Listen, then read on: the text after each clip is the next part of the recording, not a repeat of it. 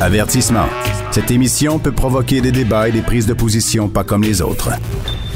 Vous écoutez Sophie Durocher. Si je vous disais qu'il y a des enseignants au Québec qui sont tellement tannés de la façon dont ça se passe ici, qui ont décidé d'enseigner en Ontario, mais en restant au Québec. C'est assez particulier. C'est le cas de ma prochaine invitée, Maude Boyer, qui est enseignante au secondaire et qui signe d'ailleurs une lettre à cet effet dans la section On fait la différence au Journal de Montréal, Journal de Québec. Madame Boyer, bonjour. Bonjour, Madame Durocher. On s'est parlé à quelques reprises, vous et moi, à Cube Radio, euh, et à chaque fois, on, était toutes les deux très critiques du système d'éducation euh, québécois. Enfin, vous souleviez euh, de nombreuses questions. Je pense que là, il y a eu une goutte qui a fait déborder le vase, c'est la pandémie. Expliquez-nous les, problèmes que vous avez rencontrés au cours des, des 12 derniers mois qui vous ont mené à, à changer votre fusil d'épaule et à enseigner en Ontario à la place. Ben, c'est comme un, genre de, de, mythe de Sisyphe, là, de toujours, c'est toujours à recommencer.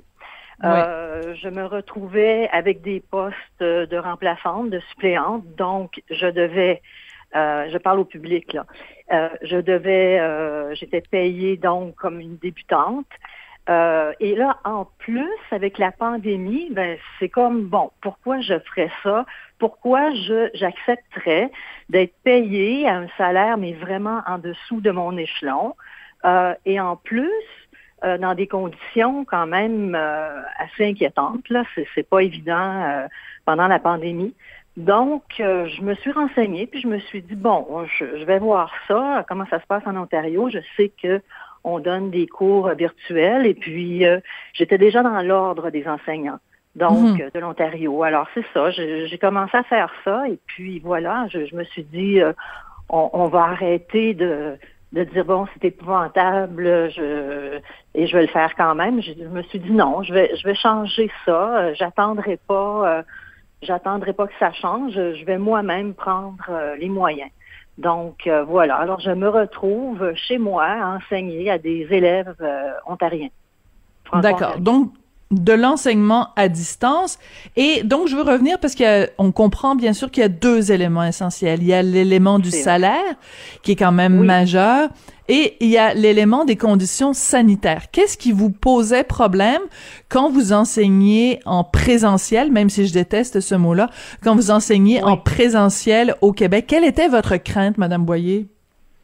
Ben, premièrement, je vais vous dire, chaque fois que j'entendais euh, les, autorités gouvernementales euh, dire euh, bon, on va protéger nos enfants, nos enfants, ce qui est très très bien, mais on, parlait jamais des profs. Hum. Euh, je trouvais qu'on n'était pas considéré. Je me disais, mais quoi, est-ce que ça fait pas, est-ce que ça fait partie de, de notre travail, ça, de, de, de s'exposer comme ça? Est-ce qu'on est des quantités négligeables?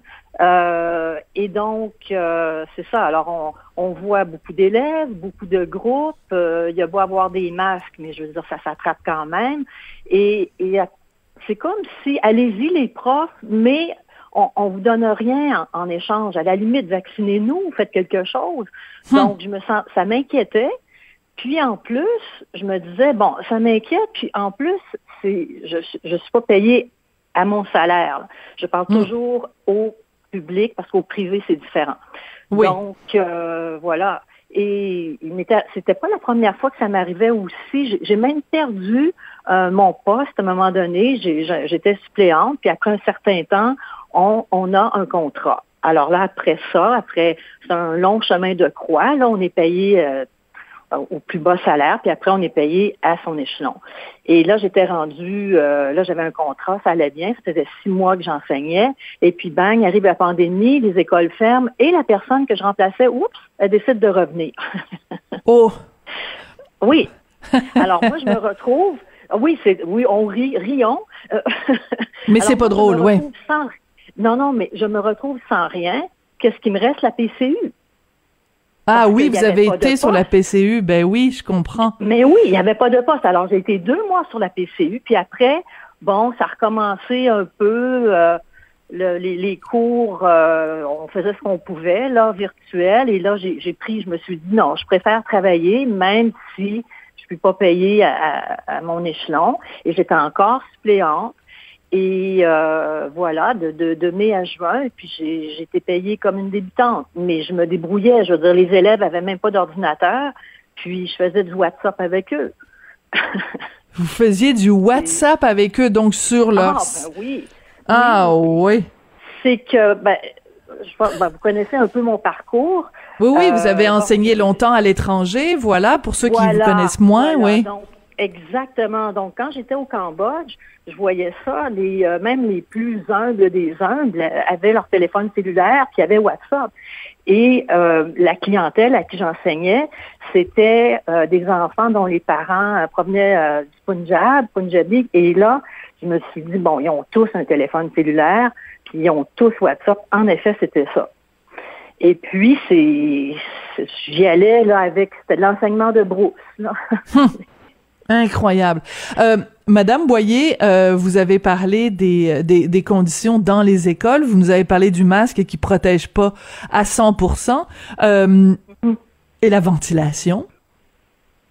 Oh, moi, il y a des classes, il y a, vraiment des classes là, qui, sans aucune fenêtre. Hein. Oui, oui, ça c'est sûr. La ventilation, c'est important. Puis, mais c'est ça que je déplore. C'est oui, il faut que les élèves en présentiel, comme on dit. Oui, ils ont besoin d'interaction. On est d'accord.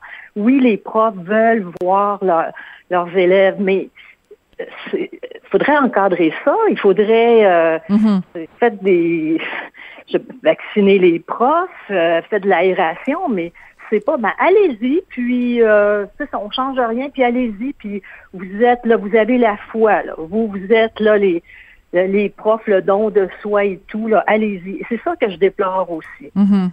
Dans euh, votre lettre, euh, vous parlez du syndrome Mère Teresa, donc euh, il y a beaucoup d'abnégation chez les professeurs, chez, surtout qu'on sait que bon, y a, la majorité des enseignants au Québec sont des enseignants donc, on, est prêt souvent à faire des sacrifices et quand on nous en demande, puis qu'on en rajoute, puis qu'on en rajoute, on se tait, on dit rien. Euh, c'est un peu ça que, que vous dénoncez dans, dans votre lettre aussi. Ce, ce, on compte sur les, les enseignants en disant, bon, ben, de toute façon, eux, ils ont la foi, ils font ça, ils ont le sens du sacrifice, donc on peut leur en demander encore plus. C'est ça, puis c'est comme si les profs avaient intégré ça. Ouais. Euh, puis et je dois dire, on a des profs formidables. Je veux ça se donne, ces gens-là. moi, je travaillais avec les profs parce que j'étais euh, soutien linguistique, donc euh, je devais travailler avec les profs, puis j'en venais pas. Euh.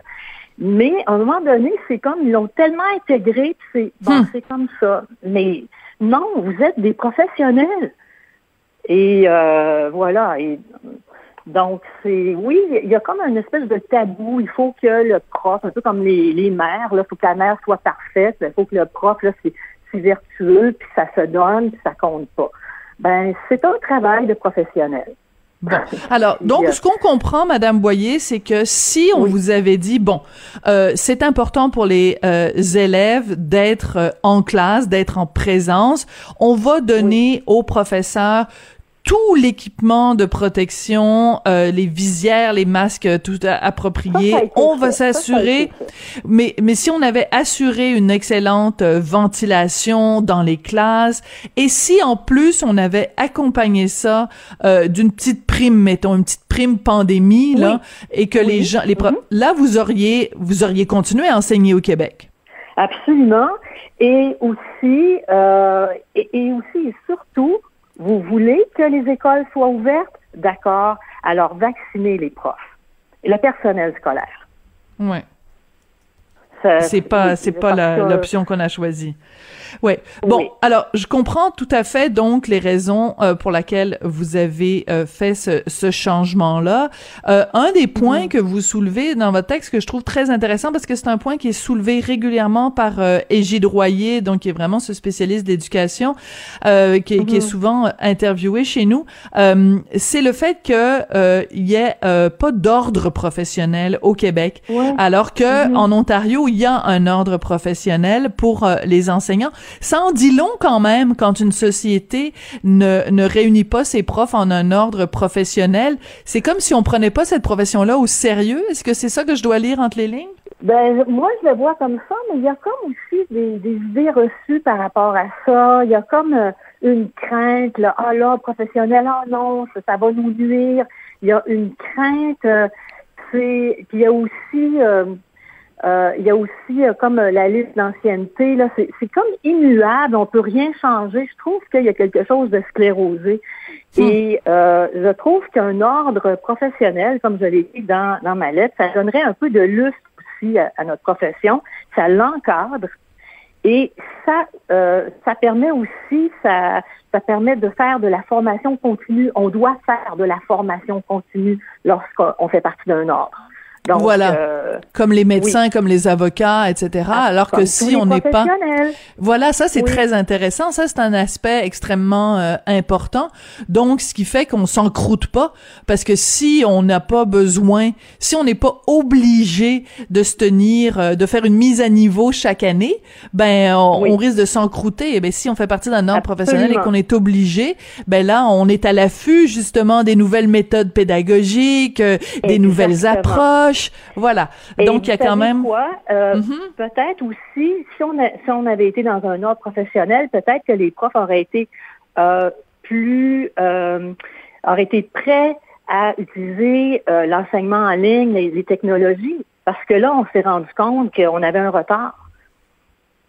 Ben oui, alors qu'en Ontario, ils étaient en avance. Alors parlez-nous comment ça se passe, euh, ce cinq heures par jour euh, de, des élèves que vous avez jamais rencontrés en personne, c'est quand même assez ah particulier.